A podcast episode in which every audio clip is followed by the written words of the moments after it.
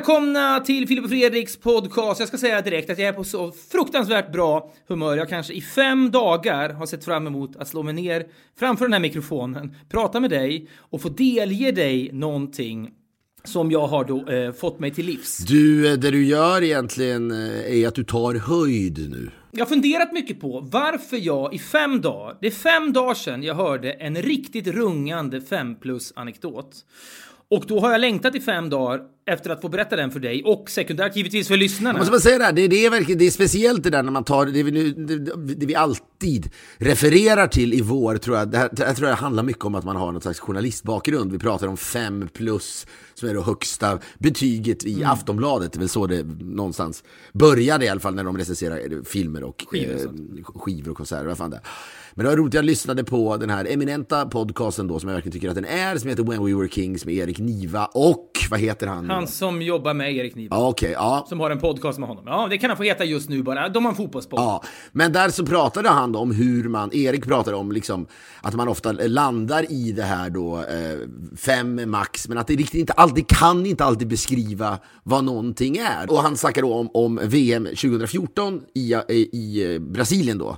Som, eh, och Brasilien var, så han följde då Brasilien på alla möjliga platser i Brasilien. Och då var det ju något spektakulärt, jag tror det var kvartsfinalen mot Chile, det blev straff, eh, straffavgörande. Och han sa, ja den matchen hade allt, den var 6 plus.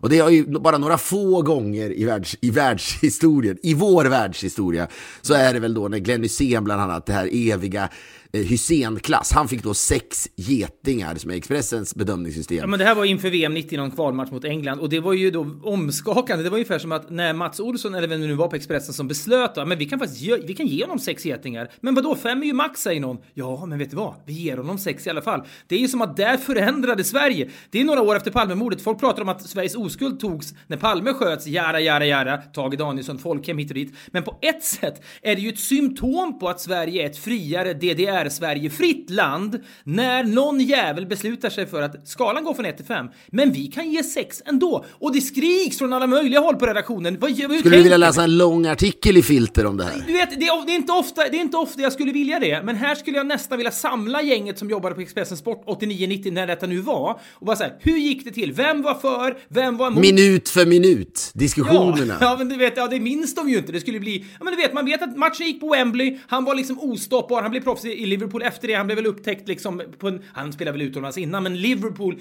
engelsmännen fick upp ögonen på Glenn- för Glenn Hysén på allvar. Det är så... Just nu, när man tänker tillbaka på de bilderna när han gör alla de här brytningarna, då är det nästan svindlande att det är samma Glenn Hysén som är med i alla de här liksom, eh, spelreklamerna, som har en egen serie på kanal 5. Det känns som att det är olika. Alla åldras. Tveklöst är det så, men en del idrottare blir ju liksom så här lite mer seniora på något slags, eh, får jag säga värdigt sätt? Ja, du får väl det. Ja, jag får. Men, men och, så han, då sprängde de så att säga Expressens betygsskala med detta. Ja, men de ansåg sig framförallt kunna göra det. Ja, fuck you. Undrar om de rimmer vad jag skulle tippa på dåvarande chefredaktör Bo Strömstedt, som han hette på den. Ja. Han måste väl varit inne där tror jag. Ja, men de måste ju ringt honom, så säger han då som en litterär människa och liksom lite sådär emerituskänsla sådär, liksom, han kommer från liksom akademiska världen. Men vänta nu, skulle han kunna säga då, ni idiotförklarar hela systemet här. Men då är det någon jävel som ändå lyckas övertyga honom om detta. Det här, det här är framtiden. Vem var den Ja, människan? men vem lyckades med detta? Och vad, vad tyckte liksom konkurrenterna på Aftonbladet? De satt ju och skrockade. lite trött, kanske lite vinig Bosse Strömstedt naturligtvis. Det här var, ja, det var ja, men visst, en sen kväll. Ja, åh, ring mig nu Och och man ska också Jag veta, det är en timme, det är en timmas tidsskillnad från England till Sverige också. Matchen spelades på Wembley. Det är Jag har precis korkat upp en Nebbiolo här hemma och ska dricka lite grann. Kom nu Ja. inte och säg att ni ska spränga betygsskalan. Men jag undrar också, var liksom Aftonbladet konkurrenter skribenterna, de satt ju på morgonen och tyckte att nu har Expressen verkligen tappat. Nej, det var ett Nu- genialiskt grepp. Det var ett Ja, det- genialiskt grepp.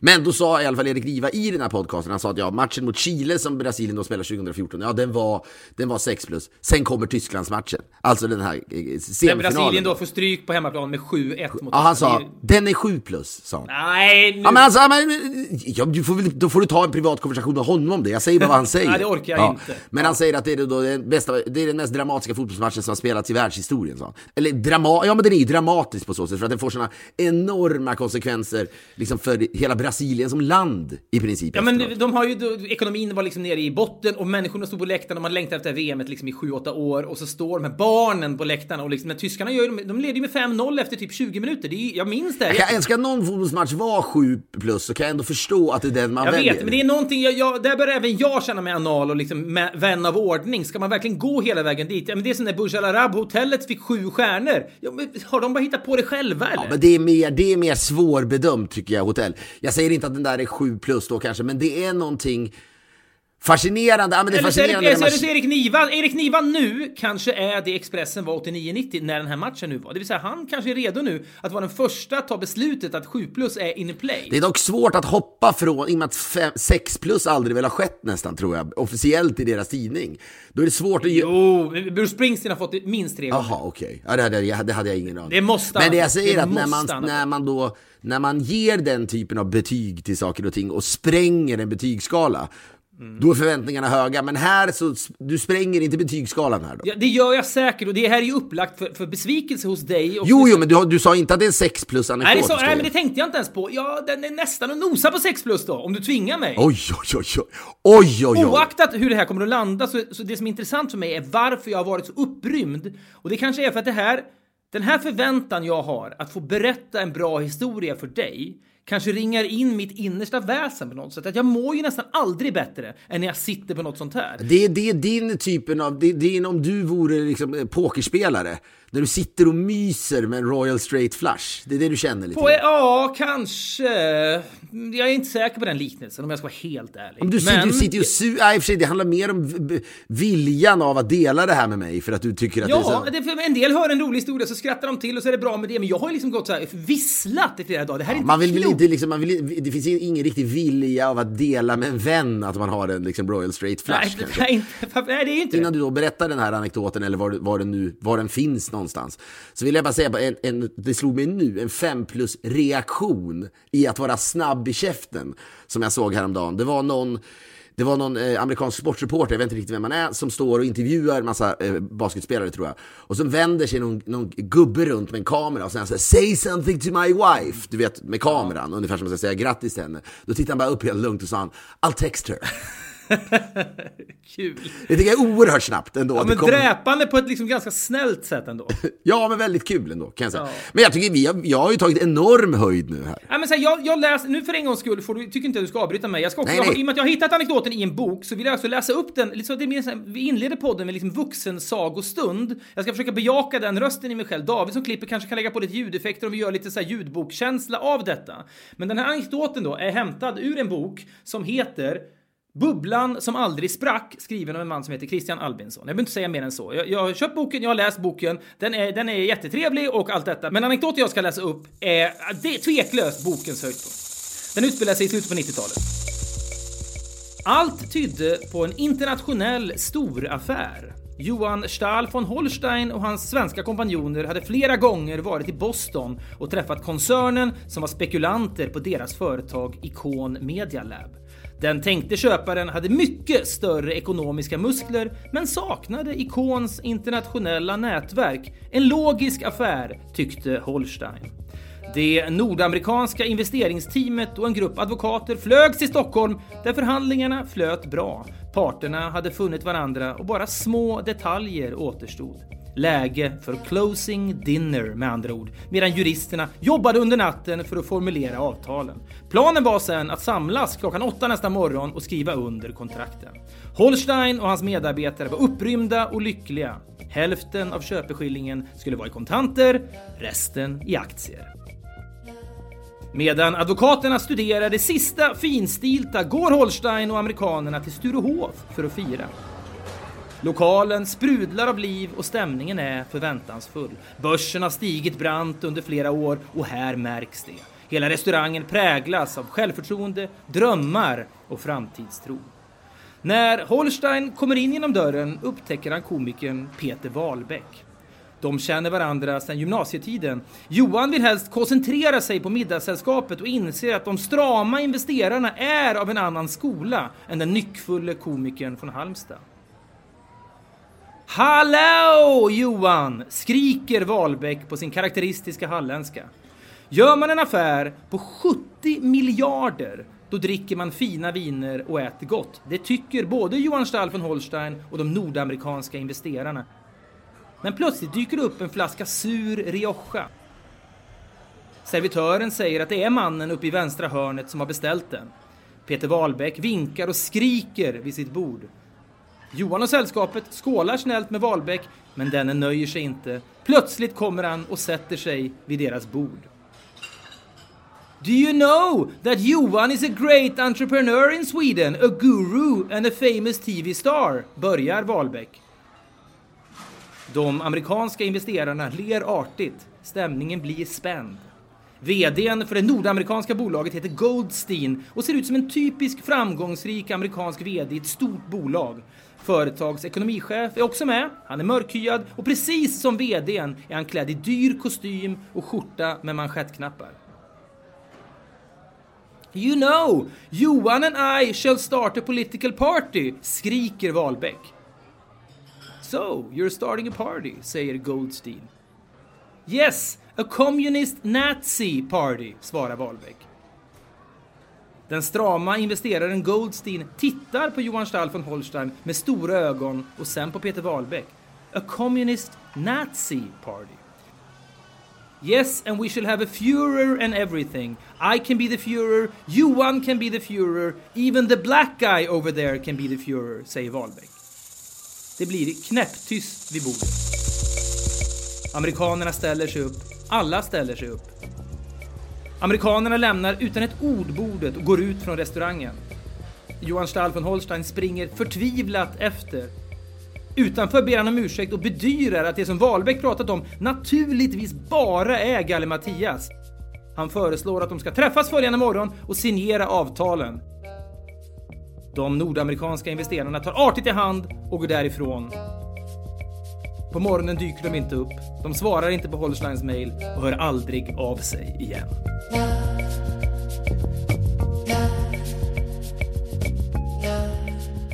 Ja, det, är- det är otroligt att det stämmer det här.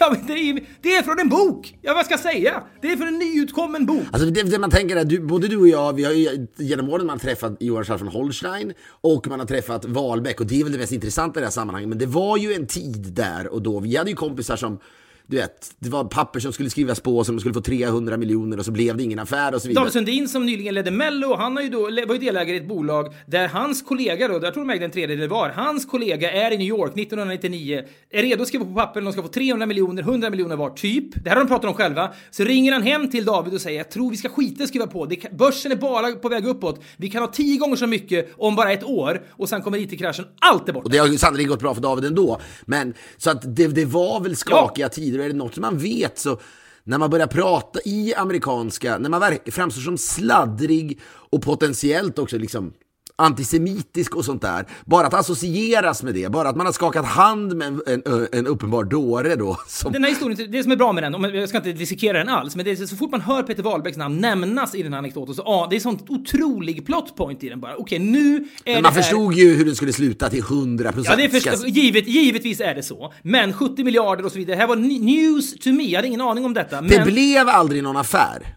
överhuvudtaget. Gud, nej, de hörde aldrig av honom igen. Det, affären utraderades under kanske 15 sekunder. Och det som är mest liksom, intressant med det, det är för att Wahlbeck, han, hans kväll hade ju bara börjat. Det är inte så att han därifrån tänkte oj, nu sabbar jag någonting, nu kanske jag ska gå hem och ta det lite lugnt. Han hade ju, han hade ju lika många upptåg till i sig den där kvällen. Han kanske inte ens tänkte på det när han vaknade nästa, nästa morgon. Man vet ju också sen att, att eh, det har väl gått bra för Stall von Holstein, men det har ju varit mycket projekt som jag tror inte har blivit av och så vidare. Och han har kuskat runt i hela världen och alltid bott i det som är liksom, de känns som, enligt honom, tycker jag ofta det låter som, de, de liksom länderna som nu är länderna där allt händer i. Du, han har bott Singapore och så vidare. Ja. ja, men det är någonting, men det är någonting också med det här liksom 70 miljarder. Det är en otrolig sliding doors grej. Plus, om man ändå betänker att det är 70 miljarder. Hade de valt en annan, hade de valt Rish istället för Sturehof, då hade han suttit med de där pengarna idag. Det är också det där att när han ser Wahlbeck, då går ju, man kan tänka sig att han borde stoppat alltihopa, men det går ju så fort. När Wahlbeck dyker upp, man vill inte bli ovän med honom heller, så slår sig Wahlbeck ner.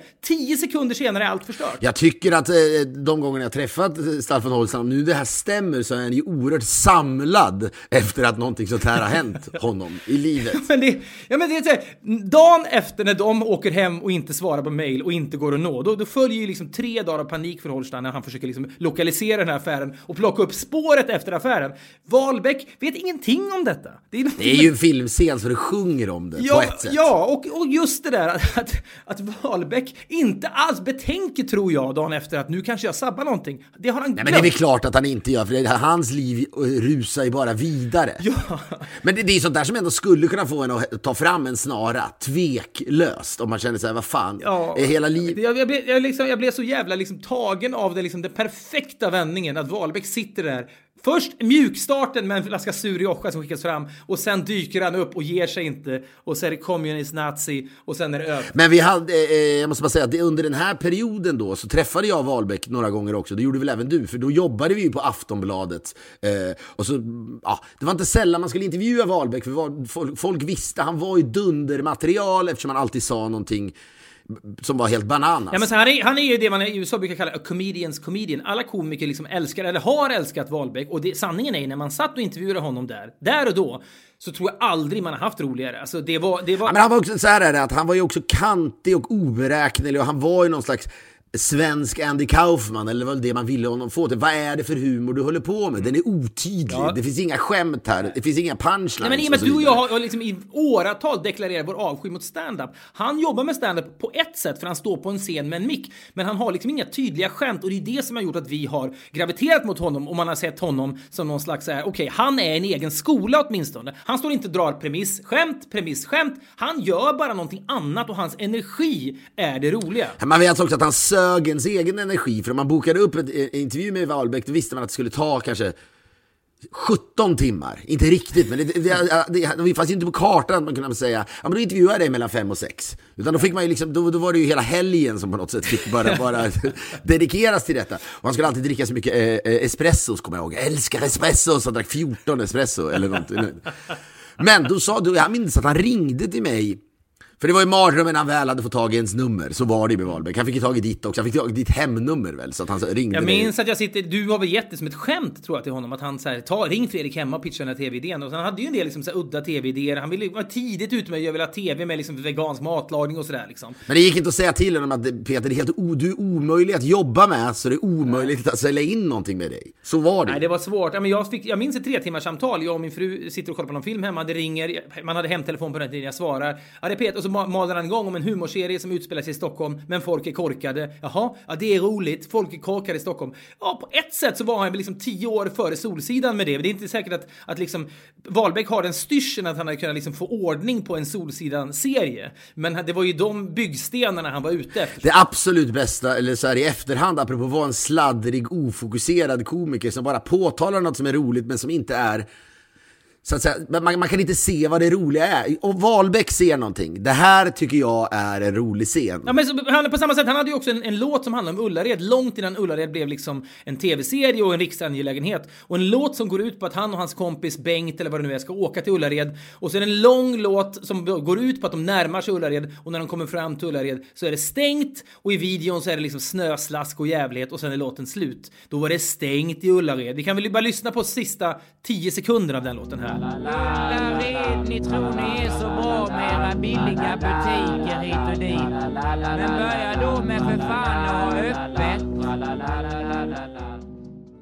det där var, måste jag ändå säga, nytt. Och jag, det, det, han, det talade till mig därför att man, man, så här, man, man i, och framförallt i dessa tider när det en bild eller du vet, man retweetar någonting som är jättekomiskt. Du vet. Pernilla Wahlgren vet inte vad Ko- Kobe Bryant stavas och så vidare, som kan vara kul. Men där är humorn så tydlig. Jag kommer ihåg när han ringde mig en gång sa han vad fan är detta då? Dålig imitation. Men han visste inte ens vad det var han var arg över. Vad fan är detta? Jaha. Jag bara, I don't wanna miss a thing. Den där jävla mannen står och sjunger det. Han står och sjunger det. menar alltså, alltså Steven Tyler och Aerosmith-låten? Ja, exakt. Vad fan är detta? I don't wanna miss a thing. Det är så, det är så, men det är så jävla otydligt. Vad, det, vad fan är det? Men I när du då hör honom som ringer upp dig med ärendet att han vill deklarera då att låten I don't wanna miss a thing är obegriplig. När kan den ha kommit? Den måste ha kommit kring 99 Ja men eller något 97, sånt. 98, ja men det är samma, exakt samma veva. Det kanske är samma dag då om vi ska önska tänka som man då träffar Johan Schall från Holsten några timmar senare på Sturehof. Vad Men, är I don't wanna miss a thing? Vad är det? Vad är det? men skrattade du då när du hörde detta? För var det kul? Ja, men alltså, så jag var, jag, idag, jag tror att jag var på ett sätt, det var roligare att det skedde då än nu, för nu hade jag möjligtvis kunnat börja teoretisera om hur roligt det är att han är sladdrig och säger någonting som, du vet, som inte är uppenbart.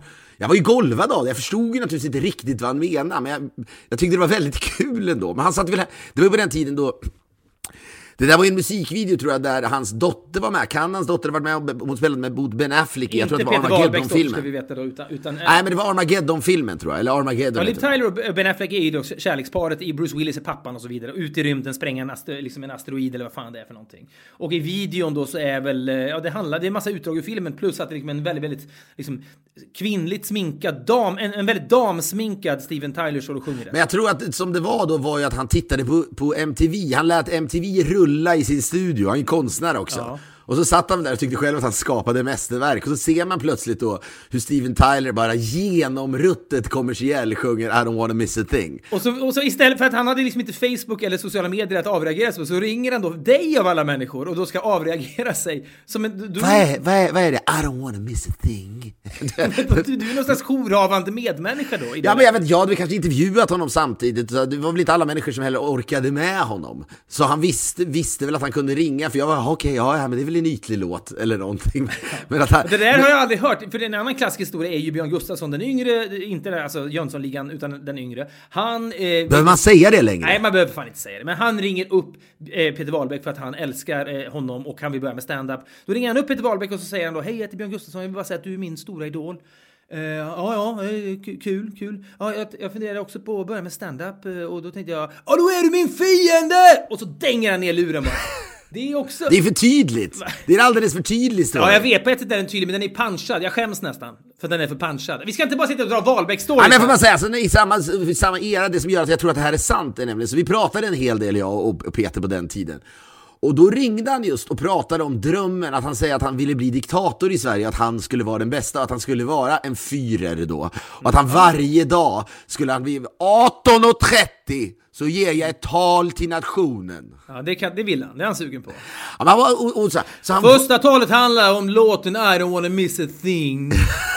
Men han var ju så tidig med just det där att han skulle införa veganmat kring du vet, ett, helt, ett helt land och så vidare. Han hade någon idé. Men jag vet, jag sa, han fick ju göra ett matprogram, det här minns jag väldigt tydligt. Fick han? Skulle han? Bevisa, Nej. Man skulle, jo, han, åtminstone, eller så gästade han något. Det här minns jag jättetydligt. För han, För han tänkte ju hungerstrejka utanför SVT för att han inte fick igenom sina programförslag. Exakt, men sen fick han göra någonting, vet jag, kanske 2007, 2008. Jag såg åtminstone ett inslag med honom när han ska bevisa hur då nyttigt hummus är. Så han då hade malt hummus och lagt det i en påse bredvid en mald kötträtt i en påse typ. Så hörde han upp de här påsarna bredvid varandra. Vad ser nyttigast ut? För att hummus ser ju väldigt snällt ut, det är ju bara liksom en beige röra. Ja, det tar väl magen hand om. Men det kändes ju inte så empiriskt och vetenskapligt riktigt att det var mycket bättre för att det såg trevligare ut i en plastpåse. Nej, absolut inte. Men jag, jag, att han fick han, vad gjordes det här undrar SVT, jag? men det var kanske bara ett inslag han gjorde. Det var inte säkert det var liksom en mång Men som sagt, den där, är- någon gång skulle man, man skulle ju verkligen vilja att Johan äh, äh, Schall från Holstein kommenterar om detta stämmer. Men jag, jag tror Johan Schaffenholzen är väldigt mycket intervjuad i den här boken. Den här boken ska man också säga är utgiven av Timbro förlag som är väl en, en synnerligt borgerlig tankesmedja. Vet du vad det är? Det är något jag aldrig har förstått riktigt vad det är. För att det är så jävla självgott att vara en del av det när man säger att man är en tankesmedja. Absolut, men jag tror att Timbro... Vad fan slags- är det? Ja, jag Är det så här, att "Åh, vi är smarta människor"? Ja, men gäng smarta människor som vill utmanövrera socialdemokratin. Det tror jag. En, Du alltså, så tror här- att Timbro hade sagt varit otydligt om, om eh, Peter Wahlbeck ringde och sa att han skulle släppa en bok med Timbro som handlar om I don't wanna miss a thing? Ja, det skulle man nog kunna säga. Men hela boken är någon slags partsinlaga. Så på varannan sida så uttalar sig Johan Schaffenholstein om att socialdemokratin var så långsam med internet och babba. Eh, Så att det är liksom, boken är liksom en märklig upplevelse. Men Johan Schaffenholstein är intervjuad i den, så storyn kommer tveklöst från honom. Apropå då stories, så var det så roligt. Igår var jag ute och käkade middag med min kompis Brian och min kompis Steve som också är dina kompisar.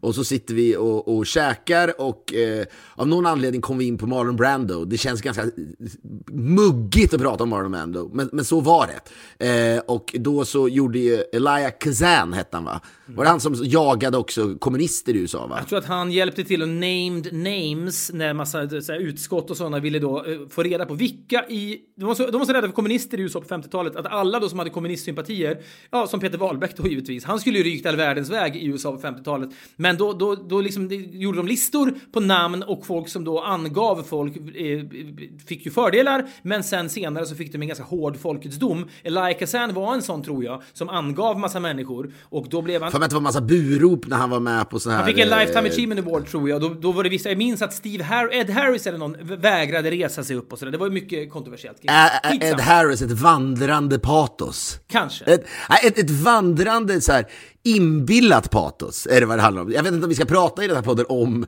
Ed Harris inbillade patos. Men om en människa, om, om folk är sugna på att se hur ett, ett vandrande inbillat patos ser ut så är det ju Ed Harris. Då bildgooglar man honom. Han tycker ju ändå att han är ganska engagerad i saker och ting. Säkert. Eh, Om man frågar Ed Harris om huruvida han är engagerad eller inte engagerad i världen så är han ju engagerad. Så är det. Så är det ju. Men så sitter vi och käkar igår på en italiensk restaurang, allting är mycket, mycket trevligt. Och sen börjar då eh, Brian prata om filmen On the Waterfront, som jag tror är Herregud, eh, ja. eh, också Elia Kazan-film. Jag tror att den på svenska heter Storstadshamn. Och då hade det tydligen varit sjukt mycket statister inför någon scen och sen så går han då runt eh, Elia Kazan och pratar med alla statister. Och säger din pappa dog i kriget och du vet så här. Han ger alltså bakgrundshistorier till alla statister. Ja, och det kan ju då, det som var med den här historien var väl att det är ganska poänglöst att ge bakgrundshistorier till statister, men det är också älskvärt någonstans då. Du vet, du vet att jag ska vara statist nästa vecka i Ruben Östlunds film. Ja, jag vet, det är så mycket med det där som gör mig lite... Ja, Jag, jag vet, jag- alla, alla poddar i hela Sverige är statist i den, men det enda är som överraskar mig med rollen, jag ska bara nämna det kort, det är ju hans då Triangle of Sadness-film. Schulman är med, Sigge ska vara med och så, det är massa så här, Läckberg har varit Camilla. Läckberg är med. Ja, jag vill verkligen, jag vill inte prata i onödan om det, men min karaktär heter Man med thailändsk fru 2. Det är vad min karaktär heter och beskrivs som. Det kan vara så att Sigge är man med thailändsk fru 1. Men jag tycker det är kul, men det, finns, det är något rörande i vad det är för känslor som på något sätt... Ruben är numera bara Ruben. Han är inte Ruben Östlund längre. Och alla känner en stor tacksamhet över att de får... Ah, men för mig är det så här, det är kul att besöka filminspelning. Mina föräldrar bor i Trollhättan. Det är liksom lite win-win. Jag får åka ner och ha lite mysigt bara. Det är det det handlar om. Och det är kul och jag, jag, jag Ja, känner... men visst är det lite, det är ju, han är lite Ruben ändå. det är klart den är lite Ruben, men det enda som får- mig att fundera är liksom så här, ser, om man är statist... Vet du vad? Jag vet inte hur on point, jag, tycker jag tycker att han är lite... För första gången känns det att det känns lite gammalt. Man med thailändsk fru. Nja, Ruben. Är det så Nej, bra verkligen? Jag tänkte, jag nämnde det här för någon vän som sa Det så här, känns lite så ospirituellt och o... Det är liksom mycket mer spänstigt att ringa och säga I don't wanna miss a thing. Ja, det är mycket mer spänstigt. Absolut, men jag menar bara, jag nämnde... Man som, ge- så här, man som gillar a thing 2. Nej, man som hat ogillar det. Ja, ogillar det. Skitsamma. Jag menar mer bara att den där... Ja, men jag håller med. Men det, dels det, Att, det är liksom, den inringningen, Ruben, är usel. Ja, kanske, men dessutom, jag vill inte elevera mitt eget utseende på något sätt, men ser jag ut, är jag arketypen som man som statist ändå ofta ska vara? Man ska se ut som någonting som passerar. Den där mannen han har en thailändsk fru, okej, ja, det är rimligt. Så jag ser kanske ut som en människa, som, arketypen. Men han kanske också tänker, det, det är något slags ett varv till då. Han är ju som en egen liten tankesmedja, Ruben väl? Tycker han själv ja, han kanske vill, för, han vill förnya bilden av män med thailändsk Fast jag tror inte att han vill det, om jag ska ärlig. Så mycket är jag inte beredd att ge honom ännu. För när jag hör det där, det är liksom ett skratt. Han tänker ju att nu är det rätt in i den Fredrik Wikingssonska vedbon. När det står... Ah, det tror jag. Jag tror snarare att det är såhär, okej, jag kan ge, för jag tjatar mig lite till. Helt ärligt så tjatar jag mig till. Vi är denna vecka sponsrade av Finnair och vi pratade i förra veckan om klass och service, något man verkligen uppskattar när man flyger och det får man ju då hos Finnair. Låt oss Fredrik lyfta fram Finnairs app som underlättar resandet redan från bokningen. Den fyller ju då i all info automatiskt när man bokar. Perfekt då när man reser mycket och det första du ser i appen det är check-in. Kanske det viktigaste då innan resan. Sen har du dina digitala boardingkort i mobilen och behöver du addera en väska, välja säte eller kanske ändra något i bokningen så gör du det i appen och slipper kontakta kundservice. Man kan bara föreställa sig vilken tid man sitter i de här telefonköerna. Det här är enkelt, smidigt och tidseffektivt. De är otroligt duktiga på att hela tiden förbättra upplevelsen under resan. Vi säger därför stort tack till Finnair! Vi är denna vecka sponsrade av Blocket och låt oss, kan verka lite dystopiskt men tycker ändå det funkar, prata om dödsbädden. Vi kommer ju alla ligga där en dag och reflektera över våra liv och vi kommer då ångra många saker. Eh, bland annat att vi inte köpte den där drömbilen som fanns i våra tankar under så många år. Ja, men kanske den där opraktiska sportbilen då som var en dröm från barnsben. Sen blir man vuxen med barn och så får man inte köpa en sån där bil. Men man skulle fan bara ha gjort det så att man inte ångrar det när man ligger där då. För på Blocket finns då bilar för alla med Sveriges största utbud av bilar till salu från privatpersoner som såväl bilhandlare. Gå in på blocket.se slash bilar Och köp drömbilen på Blocket. Vänta inte, så kan man då bocka av den på dödsbädden i alla fall. Det tackar vi Blocket för. Eh, vi är denna vecka sponsrade av DPJ Workspace. Eh, det är ju din partner då för kontorsmöbler och inredning sedan 1995. Köper du en stol eller ett bord eller vad det nu kan vara i år, 2024 alltså, så har du garanti till och med 2034. Vilket innebär, Fredrik, hur många års garanti då? Det är 10 års garanti, det är ett decennium. Kan man säga något annat än att de vet att det är hög kvalitet på sina grejer? De har otroligt mycket snygga och bra produkter. Allt ifrån snygga designstolar till belysning och loungemöbler. Alltså ett komplett utbud. Helt enkelt med riktigt schyssta grejer. De ska hålla länge, det ska vara snyggt och det ska funka bra för alla typer av behov som finns. Och har man funnits sedan 1995 som DPJ har gjort så kan man sannoliken sin grej. Gå in på dpj.se och läs mer. Vi säger stort tack till DPJ Workspace. Vi har ett betalt samarbete med Syn nikotinpåsar och det här meddelandet riktar sig till dig som är över 25 år och redan använder nikotinprodukter. Syn innehåller nikotin som ett mycket beroendeframkallande ämne. Syn kommer i olika smaker, styrkor och format och nu lanserar Syn en helt ny smak inom mint. Syn Slim Cool Frost som har en tydlig smak av kylande pepparmint och mentol. En långsmal helvit prilla och enligt 90% av 366 vuxna konsumenter har den en långvarig smak. Läs mer på niko.niqo.com och klicka in på syn. Glöm inte att slänga din tomma dosa i plaståtervinningen. Vi säger stort tack till syn. Den här, och jag sa till Sigge, Sigge frågade mig, ska du inte komma ner och hänga i Jag tycker det är Trollhättan? lite jobbigt här. Ska man säga Sigge åka hem Det för vet det jag här? inte, om han har andra ärenden. Men han nämnde att han skulle till Trollhättan, skulle komma och hälsa på mig. Ja, men då kan inte Ruben ge mig en roll så jag har någonting att göra då? Vips så har jag den här rollen. Men det kan också vara Rubens sätt att bitch-släppa mig. Visst, kom ner då. Men då är du man med thailändsk fru 2. Det kanske är det det handlar om. Förutom att Ruben då, han absolut inte jagar då kommunister. Som Elia Kazan hade. Nej, men han har väl lite den ambitionen som då kreatör naturligtvis, att allt är viktigt. Han kan sitta och prata. Han mytologiserar ju sig själv via andra människor hela tiden. Folk säger just det, han kan festa med statisterna en hel kväll. Och det är väl inte konstigt om han festar med Sigge Eklund och Fredrik Wikingsson egentligen. Han tar in statister som är kul att festa med. Sätt honom med en riktig thai, thai, thai-man så att säga. Men, och det tror jag att han gör. Men han har det, det är riktigt. Och Elia Kazan var väl, han, han har väl säkert sneglat på Elia Kazans eh, äh, mytbildning kring detta. Hur som helst, då berättar Brian om detta. Han var så himla imponerad av det, så här, väldigt inlevelsefullt. Och så går han bort till Marlon Brando sen. Och Marlon Brando följer... Ja, efter, att, ha- efter att ha gett bakgrundshistorier, mer eller mindre onödigt då, till alla dessa hundratals statister som bara ska stå och stirra. Ja, det finns ju massa så här stora scener i den här filmen så jag kan se de här framför mig. Och de här statisterna står där ganska ointresserade av en backstory till sig själv. Men kanske kul att få höra också. Ja, men min mamma dog i kriget. Ja, då vet jag det. Då ska jag försöka agera utifrån det när jag står tyst 20 meter från Marlon Brando och tittar på honom. Det är vad de gör. Men efter han har gjort det går han bort till Marlon Brando då, som ändå är huvudrollsinnehavare. Och då säger Marlon Brando, han har följt det här. Marlon Brando tror jag känner en viss vördnad inför Elia Kazan. Att herregud vad det verkar vara jobbigt att vara, vara regissör. Man måste ju anstränga sig så mycket.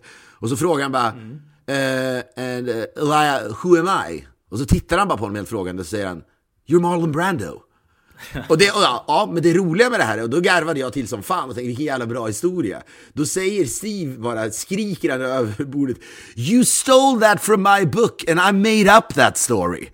Så att, och, och Steve är alltså författare då, han heter Steve Healy, han har skrivit en fantastisk bok bland annat som heter How I became a famous novelist. Och han är eh, manusförfattare till massa olika serier. Han skriver den första nu bland annat tror jag, första animerade suspense-serien. Alltså det är en jättespännande eh, tecknad serie. Som han sa, det kommer vara likadant som att se liksom, vad som helst, crime liksom. Eh, men han skrev i den, i den här, jag vet inte om det var i den här boken, men han har hittat på den här historien som nu Brian sen förde vidare som att det var en, en, en, en autentisk Elia Kazan-story. Ja, men jag måste ändå säga när Steve hittar på en sån historia, det är, så, det är nästan lika långsökt som att tycka illa om I don't wanna miss a thing och liksom vara, vara upp, upptrissad av det. Man, när man läser en sån historia, den är så, vem fan hittar på det? Då tror man ju på det. Så är det, och jag vet inte, jag vet inte så här det, det känns, jag håller med dig, det känns som nej men vad fan, det den där är inte påhittad. Det är precis så, det är så här, det är all, när allt blir för, liksom bra och, när, när någon slags, No, det han gör är någonstans att, att han nästan gör eh, parodi på bra historier som, som män i vår ålder gillar ju. Det är vad det är någonstans. Men den är så, det finns ju liksom inget roligt, den är så hundraprocentigt sann. Känns det som. Och att man vill detta. Apropå historier måste jag ändå, jag var golvad häromdagen när jag hade liksom två timmar över. Bestämde mig för att gå till Centralbadet första gången i mitt liv och det är nästan tomt där för det är coronatider, folk vågar liksom ingenting. Det är liksom så här, ja, det, det är väldigt liksom utrymmesrikt där. Man kan gå in i olika bastus, man stirrar på några kristaller, man här, och här doftar någon jävla ört och alltihopa, man vandrar runt där inne. Vet du vad jag skulle vilja läsa? Jag skulle inte vilja läsa om, vi orkar inte prata så mycket om corona, men det är inte så intressant att alla, det är massa olika artiklar om att folk drabbas av panik och därför bla bla bla. Man fattar att ekonomin kraschar och så här. Det som är så fascinerande är ändå människans tror jag, behov av, av att kunna få vara en liten besserwisser. Att veta allt i såna här tider.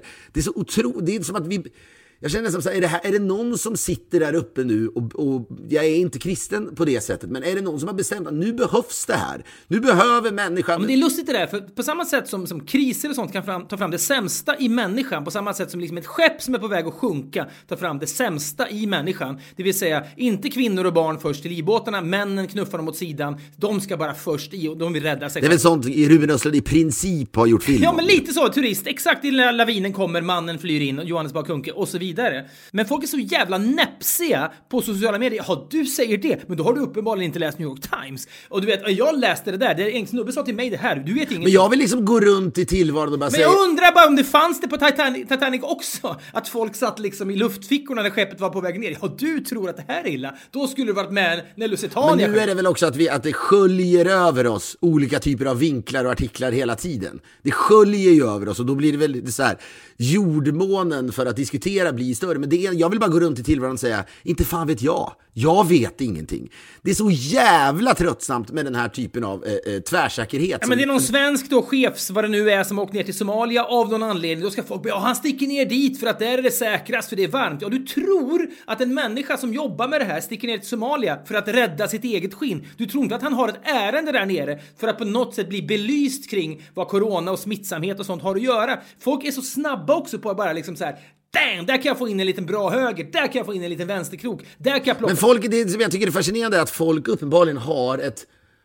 Plötsligt så vet man någonting om huruvida Folkhälsoinstitutets VD, om det finns en VD för sånt, det gör det, VD måste, det är väl Johan Stall von Holstein jobb, han måste väl vara något annat, generaldirektör eller vad fan han kan vara.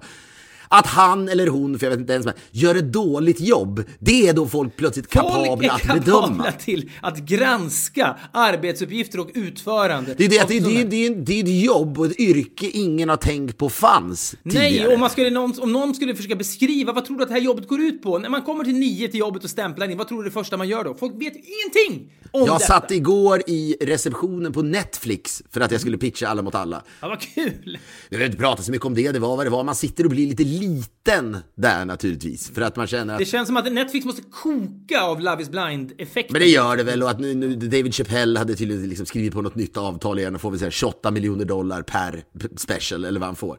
Men känslan man ser, det är väldigt högt i tak och det känns som att man, man känner sig... Ja, Bokstavligt talat eller? ja, det är det och det känns nästan som, du vet, som en markering mot den. Att man ska känna, här sitter du och är liten. Kom in här, det är nio meter i takhöjd. Kom in med dina idéer du och se om du är någon. Men då satt jag där med, eh, det, var, det var några andra svenskar som var där också. Eh, som, som var på något jävla studiebesök. Det var någon Johan Schall von Holstein-typer som sitter i receptionen. Och så suckar de. Ja. Det är för jävligt hur, hur, hur Folkhälsoinstitutet eh, eller vad fan det är, har hanterat corona. Och då, jag blir så, jaha, vad har de gjort då? Och det vet ju då att de har väntat med att gå ut med informationen.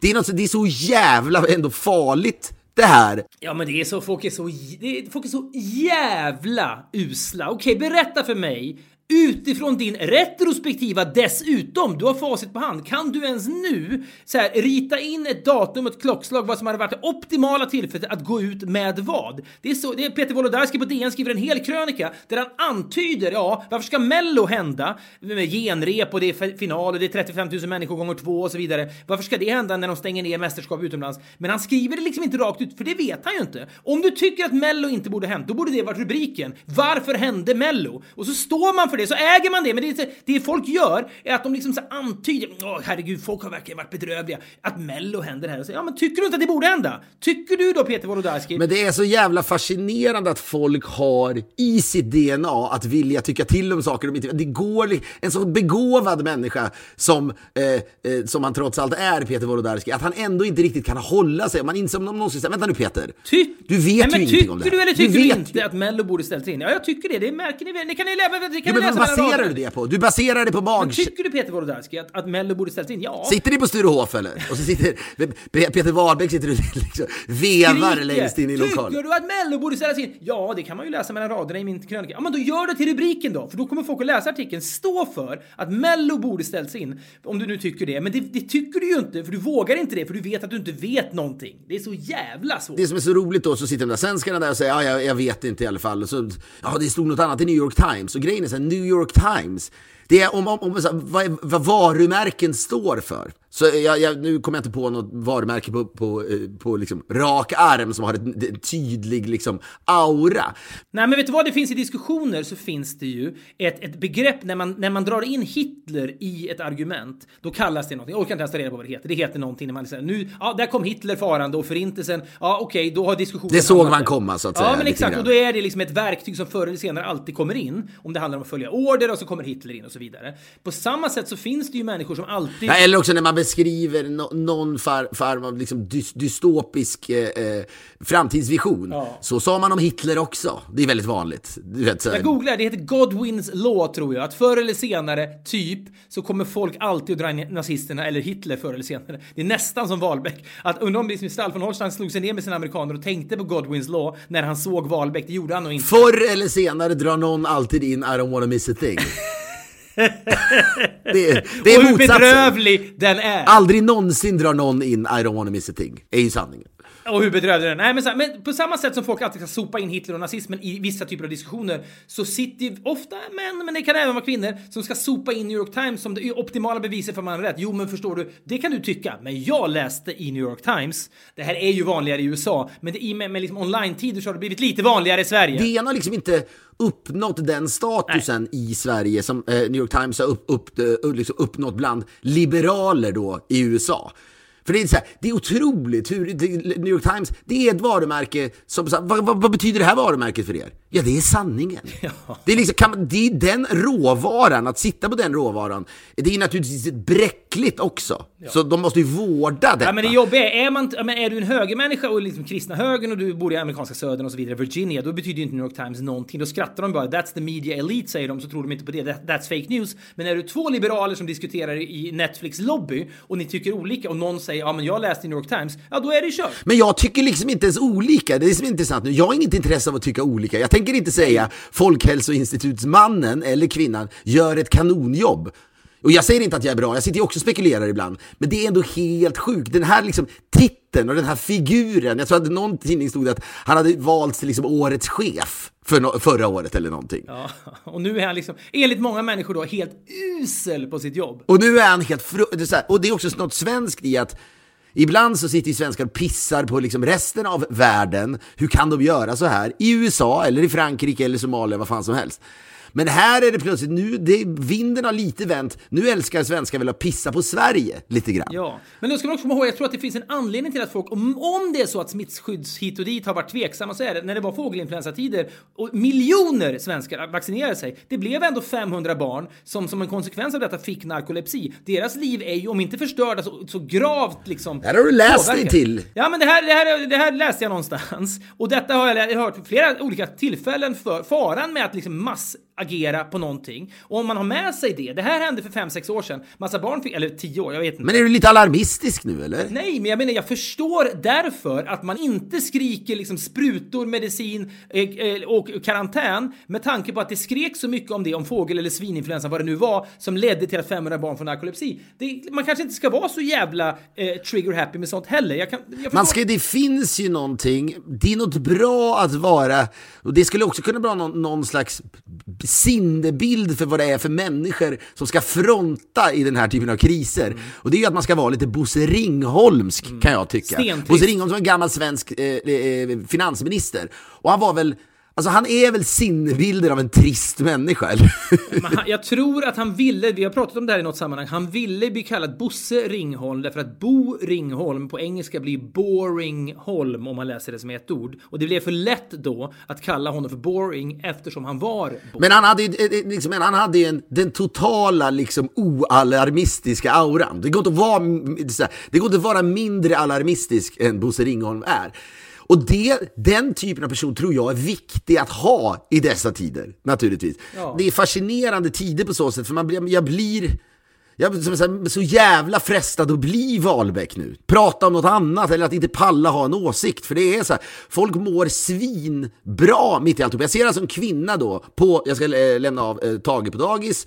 Och eh, det, är en jäv, det finns en jävla massa handsprit på det här dagiset redan innan corona så att säga. Det är hand, handsprit var man än vänder sig. Så finns det liksom stora jävla liksom, cisterner med handsprit. Redan före corona ja. Men det kan jag tänka mig. Ja men det är så jävla handspritigt va. Det finns några så här sköld, små, deppiga sköldpaddor på dagis. Som är i någon, varje morgon så ska de då mata dem lite grann och barnen har ju riktigt kroknat. Det är ju inget event de ser fram emot. Nyhetens behag, nyhetens behag är över för dessa stackars sköldpaddor. Ja, men det, så är det så inåt helvete. Men så står det någon liten kille så tar han sig i ögonen och så står den här mamman och säger Darling, don't scratch your eyes, don't scratch your eyes, you can't do that. Och jag står och tittar så här, hon ska nu alltså så här corona-undervisa sin fyraåring som hon sen ska lämna på dagis en hel dag. Där han ska liksom kliva runt i bajs. Hennes och- förhoppning är alltså att hennes ord ska eka i hans fyraåriga huvud hela dagen. Jag får absolut inte klia med ögonen. Det sa mamma för sju timmar Ja, sedan. och Den känslan, att du har, det, det kliar ju. Ja men det är ju människor som inte mår bra, det är människor som tänker högt och är gravt neurotiska givetvis och så tänker de det skadar väl inte om jag säger det så kanske han en enda gång mindre kan klia sig i ögonen. Kanske är det så han överlever, min ängel. Ja, och, jag, och det kliade ju i mig givetvis. Jag ville gå fram. Jag ville säga att, hörru du du, nu beter du dig som en jävla idiot. Och nu är vi här i liksom Silver Lake och du har läst alldeles för mycket New York Times. Men jag, jag sa givetvis inte det, utan tyst gick jag vidare. Så, liksom, som, som att manifestera något säger jag ingenting till min son om någonting. Okej. Och, men, men det är ju då, så, så ska jag kliva in på Netflix och det är, det är någon vördnad i det. Det är också för att man har hört att det är så mycket intelligenstester ju där. Det är så jävla mycket för att ta sig in där och, och, och ens få... Inte, alltså inte för att pitcha utan för jobb där. Nej, nej, nej, nej, fan, jag skulle säga det krävs intelligenstest för, för, för, för att överhuvudtaget få pitcha. Nej, nej, men för att bli bara, du vet, en assistent. Så varje gång man kommer in så är det en jävla massa eh, eh, assistenter som dyker upp och så ska det installeras. Hungriga assistenter som är liksom pigga så Ja, ohungriga är de inte. De är också beredda att jobba liksom längst ner i, eh, på, på, på skalan i många, många år. De vet att det är så här, Ja, men de är, säger chefen så här, nu är det så här, jag råkade köra på liksom en, en, en gammal kärring här med bilen, nu får du fan göra det av med kroppen. Då skulle de kunna göra det. Ja, men överlag i det amerikanska systemet, det är väl sånt mail room kallas det, i, i, i liksom underhållningsvärlden. Förr i tiden så började man i the mail room och körde runt liksom med brev och meddelanden. Ja, och sorterade breven när de Så kom. läste man de här om man var riktigt liksom gåpåig och så lärde man sig hela industrin via. Men och sen så sitter då, eh, och det, och det är två sådana här assistenter som kommer fram och de är alltid supertrevliga för de har också lärt sig, de måste vara supertrevliga, de vet ju aldrig vad det är för folk som kommer in. Och den här spritiga kulturen ni har stött på, som du har berättat om tidigare när ni pitchade mot alla, antingen har ni med sprit eller så bjuds det på drinkar och sånt. Det kan jag tänka mig, på Netflix gör de inte det. Nej, det gör de absolut inte, de har ett helt kök när man kommer in, liksom öppen planlösningskök. Men då är åtminstone du och Daniel Kellison som du åker runt med, ni har sensibiliteten att inte ta upp en liksom halvurdrucken Makers Mark-flaska. Jag är lite mail room-läge mot honom, så jag stoppar ju inte honom, utan när han vill att det ska vara sprit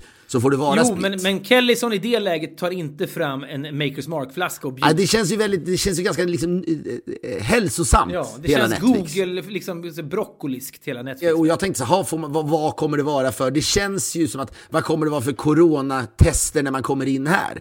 Men det var ju väldigt visslig stämning inne på... Och det var ingen sån här full body scan och att man liksom skulle duscha och någon avlusning av något slag. Inget sånt. Man går Nej men det hade jag hade nästan förväntat mig det. Jag tänkte ja här kommer det väl vara så. Och så liksom handsprit deluxe Mm. överallt. Men tvärtom så var det ingenting för att de vet att vad gör folk? Alltså det, det har nästan tydligen enligt dem blivit ett uttryck att man säger så, stanna hemma och så fortsätter meningen och titta på Netflix. Jaha, så det är skitbra för dem med coronavirus. Ja, än så länge, men jag menar det är otroligt att det blivit så. Vårt råd till dig är stanna hemma, titta på Netflix. Ja men du vet, så här, det, det, det är intressant för det kommer ju så jävla mycket nytt hela tiden på Netflix och alla de här streamingtjänsterna givetvis. Och man, det är speciellt att förr i tiden så kunde man liksom, om man såg Macken 1986 så kunde man prata om den fem år senare. Nu glömmer man fem veckor senare vad man har sett helt och hållet en serie. Det kommer så mycket hela tiden, det är svårt att poppa på något slags varaktigt sätt. Men nu då, precis samtidigt som coronaviruset så kom den här Love is blind som jag då slukade på tre, fyra dagar. En realityserie, amerikaner dejtar varandra. och Så här. Det var liksom gripande och fängslande på många sätt. Det skulle vi kunna prata om. De var där igår precis innan jag kom. Det kan jag ha gjort vår pitch sämre kanske, Ja, eventuellt. ja, men det är ju en sån jävla succé. Kanske för att det är bra underhållande relations-tv med amerikaner som golvas av att de connectar med någon de inte ser för första gången efter ett liv på Tinder. Det är liksom, det är gripande att se hur jävla golvade de blir. Att connecta med någon, I really, I never connected with this anyone like this before. Och så har de pratat med någon i ett par dagar bara. Men den framgången kanske har blivit liksom multipel tack vare eller på grund av coronaviruset. Men ja, och då ska jag säga den här, den här eh, pitchrundan då har, har gått vidare under veckan och jag, jag vet inte vad jag var förra veckan, men jag var på Comedy Central och eh, då vart även på eh, Netflix och sen var vi även på eh, ABC som är USAs Mm. största tv-kanal. TV4 typ. Ja, och det är samma kanal som då köpte piloten av Jorden runt på sex steg. Det är samma gäng som är där igen. Och man, känner, Oj då, ja. Mm. man känner sig lite som en loser när man kommer in där eftersom de liksom la ner Jorden runt i samma sekund piloten var klar. Då, va?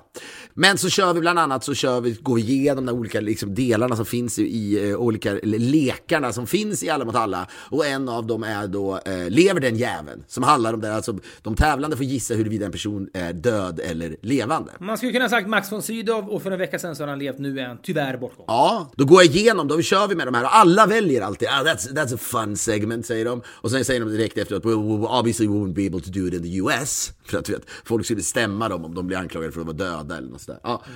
Och så går vi igenom som en lista och det börjar då med, eh, jag tror Joe Cocker är med och Nicky Six är med och sen är och som jag också sa, vilket du kommer garva åt när jag säger det, and here we got Henry Kissinger. Och de bara, what? Och så får Kelly så kasta sig in. Henry Kissinger! Ja, för du uttalade det fel, jaha. Ja, det var jobbigt. Ja. Ja, men då sen kommer Madeleine Albright efteråt. Så avslutas alltid det här med då Sean Connery. Som för mig är, huruvida han är död eller levande, jag hade nog, han är levande, det kan jag säga redan nu. Och jag hade nog också gissat att han är levande. Men han är också helt död för mig som någon slags... Aktiv. Ja, aktiv kändis som man tänker på då och då. Han finns inte för mig. Nej, jag. Och jag vet att han myggade av sig själv ganska tidigt också. Det var väl något värdigt i att han liksom slutade plötsligt. Så, Nej, nu vill jag inte göra det här mer. Nu, nu ska jag bara liksom bo på min gård i, i, vad heter det, eh, i Irland eller vad fan han nu bor. Skottland lär det väl ha varit. Ja, ja, du ser. Ja, Jag har ingen aning Han är skotte så det sjunger om. Ja, men så går de igenom den här listan. Och så blir det lite tveksamheter då. Vi har Henry Kissinger, lever han Madeleine Albright? Överraskande också. Mm, lever hon? Vissa är lite tveksamma där. Och sen så kommer då, ja just det, vi har även med Wayne Knight, han som spelar Newman i I Seinfeld, ja. Ja, och det är då, eh, och det roliga är att en kille säger Well I know he's alive because he, he, he, he, his kids goes to my kids school. So I see him every day. Som man sa. Ja. Men så kommer vi då, och så tvekar de hela vägen. Och det här tycker jag är intressant bara. Och det är, något, det är något grabbigt i det, för det är också jävligt många män man pitchar för, måste jag ändå säga. Eller i alla fall männen är de som har modet att svara och chansa och så vidare. Och så kommer man alltid till sista bilden till Sean Connery. Det har varit en krokig väg fram, fylld av tveksamhet. Och gissningar, ja. He's alive, säger de alltid direkt efteråt. I know, he's alive. Om Sean Connery. Han är så mycket mer liksom, närvarande märker jag i många människors, och framförallt mäns liv, än vad han är i mitt liv. Jag förstår inte hur de kan vara så säkra och att det är så... Det är viktigt för dem att säga att Ja, han men lever. jag tror att det, kan, det kommer liksom Bond, men det kommer Bondfilmer hela tiden. Nu ska ju Bondfilmen ironiskt nog skjutas upp på grund av coronaviruset till november då. Men, men det, varje gång det kommer en ny Bondfilm så, så liksom blir det artiklar om de gamla Bondsarna. Roger Moore, han dog för några år sedan och så vidare. Då tror jag att det, man påminns om att Sean Connery lever varje gång det kommer en Ja ny men vet du Bondfilm. vad, jag har ju alltså, äh, hört detta, men det känns också som att det är viktigt för folk. Det är liksom som en... Det, är viktigt att han lever. Folk, de här männen, De inklusive du hämtar kanske. styrka. Världen må vara en skakig plats, men Sean Connery lever fortfarande. Ja men alltså när den, den, den nekrologen publiceras, då kommer du känna en viss sorg, känns det som. Kanske. Ja, men jag försökte prata om det här igår, I think it's so weird that all of you guys think... Du vet, så jag bara, det kroknar ju direkt, för jag kände så här, det här kommer jag inte kunna... Du försökte liksom podda till samtalet om Sean Connery i pitchrummet. Nej, men, men det, är bara, det är något som är så otroligt fascinerande, för jag har inte tänkt på honom på 20 år.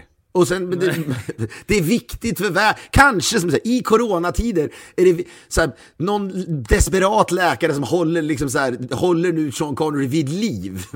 Ja, don't pull the plug förrän coronaviruset är över. Bli inte överraskade, coronaviruset bedarrar i bästa fall om någon månad. Då får vi reda på att Sean Connery... Ja, men så världen är inte redo för att Sean Connery, inte det också. Här, det finns ingen koppling, men det känns ändå viktigt att, att Sean Connery inte går ur tiden. Nej men det är så här, när, när, Max von Sydow, när Max von Sydow går ur tiden, då, då kopplar man liksom inte det till corona. Corona pågår, så händer det Ja, där. men vet du vad till och med? Det finns något mörker i det, det Bergmanska mörkret så att säga. Det är svartvita bilder Ja, ja, men det är absolut. Men jag menar bara så här, att när man läser om corona och läser om Max von Sydow, då det finns liksom ingen koppling däremellan. Man, man gör liksom inga slutsatser. Skulle Sean Connery gå bort, då skulle man på något sätt känna, ja, inte nog med corona. Då skulle man koppla det till varandra utan att det är det han har dött av givetvis. Men då skulle det bara bli en olycka kommer sällan Men vill du ensam. hävda att han är en av världens mest kända människor eller? Är han det? Tveklöst. Det är helt otroligt. Alltså, han- har passerat, jag vet ingenting om Sean Connery. Men ja, vänta bara. Kan, nästa gång vi ses så ska, vi, så ska jag briefa dig. Men har han gjort något annat än Bond eller? Man gjorde The Russian House, Jakten på Röd Oktober. Det är en klassisk historia. Det finns en manusförfattare, jag vet inte, kommer inte ihåg vad hon heter, som skrev en bok om, jag tror det är Save the Cat eller något sånt där heter boken. Som då, jag läste den när vi skulle skriva manuset till Tårtgeneral. Man vill plock- plocka upp lite tips. Hur skriver man ett bra manus? Och en sedelärande historia som är med i förordet där är att hon står i kö och ska se filmen Jakten på Röd Oktober. Så hör hon två killar bakom henne prata om filmen. Så, uh, vad är det här för film vi ska se nu då? Jo, det är Jakten på Röd Oktober. Vad handlar den om? Frågar ena killen. Och då svarar den andra killen, Sean Connery. Och det var liksom manusförfattarens sätt att belysa. Det spelar nästan ingen roll vad du tycker att du totar ihop för något liksom elegant manus. Filmstjärnor är filmstjärnor. Att vara manusförfattare... Det spelar ingen roll hur många liksom, Elia Kazan, eh, hur mycket du informerar alla eh, vet, eh, statister om vilka de är. I slutändan är det bara Marlon Brando. filmen handlar, om, filmen handlar om Sean Connery. Det handlar inte om en ubåt. Ja, det, det, det handlar om stjärnorna. Så är det. Och sen behövs det ett manus, absolut. Men det handlar om Sean Connery. Eller Ja, det, är något, det kanske är något fint i det. Och ingen vet i vilket skick han är, Sean Connery. Men jag tror inte att han är i det bästa av skick. Jag tror han är seg som djävulen. Han är för snål, han är också för snål för att dö tror jag. Det är inte för att han är skott, utan han har ett rykte om sig att vara djävulskt snål. Vi behöver, i coronatider, den viktigaste slutsatsen vi gör. I coronatider har Sean Connery behövts mer. Nej, det tror jag inte. På tal om corona, det är därför det för givetvis var så tomt på Centralbadet när jag då satt där och stirrade in i en jävla kristallbastu. Och då kommer in en man som känner igen mig, han kanske är i 70-årsåldern. Apropå det här kanske med glädjen då, som jag, som jag började i att berätta historier. Han frågar mig lite diskret i bastun. Det är, bara, det är intimt bara att prata med någon i en bastu kan jag tycka. Det finns liksom någon slags bastuklubb-konnotation i att det kan misstas för ett närmande. Det var bara han och jag i bastun dessutom. Mycket kropp och mycket kött. Och så säger han bara, är det Fredrik? Eh, ja, eh, det är det. Visst hade du en konsert med Dylan? Han, fick, han spelade bara för dig. Eh, ja, det var ju kul. Det var några år sedan. Ja. Och sen börjar han. Så har han då, det här är någon man som är musiker, han är 70 år, han har spelat med alla och så han drar, jag tror han drar kanske 45 anekdoter. Jag blir kvar i den där bastun, jag är helt uttorkad. Jag, jag är sen till jobbet så jag måste, jag, jag måste gå nu efter 45 minuter. Jag, stå, jag håller på att dö av värmeslag i bastun. Men hans berättarglädje är så enormt stark att han slutar aldrig prata om Eric Clapton och Jimi Hendrix. Han bara maler på om alla han har träffat. Han har otroliga historier. Det är kul. Han har jobbat med Micke Rickfors, Mats Ronander, alla. Följer med mig ut i duschen. Jag står och duschar. Han ställer sig i duschen bredvid, fortsätter berätta för mig. Han är liksom lika sprudlande som jag var inför att få berätta Wahlbeck och Johan Schall von Holstein historien, för det kanske var det. Där... Var det någon historia som höll, höll överhuvudtaget? Nej men det var ett sammelsurium, det är egentligen inte poängen, men det starkaste var, jag duschade så jävla fort också, för jag var ju jättesen. Går ut i omklädningsrummet där jag ska börja byta om, då tror jag okej, nu, nu är liksom svadan över åtminstone. Då smälls dörren upp, då kommer han ut i omklädningsrummet helt naken, helt inlöddrad med schampo. Du, jag kom på en grej till om, om cream! Och så står han naken, det bara rinner schampo över hela kroppen och så bara slänger han ur sig Du historier gör, du om- har den rollen, det är det du lockar fram hos folk. Ja, men glädjen han kände att berätta allt det där för mig och det var ju underbart att höra på. Det var det som smittade av sig på mig då kanske när jag timmar senare tillskansade mig Stall von Holstein och Peter Wahlbeck-historien och sen i fem dygn så att säga var inlöddrad och redo att få berätta den. För det är något härligt med historier man kan få dra vidare vad de än må handla om. Det är därför den här podcasten finns. Får jag bara säga en sista sak här? Vet du var Sean Connery bor? Ja, bor han i liksom Ohio i Kalifornien?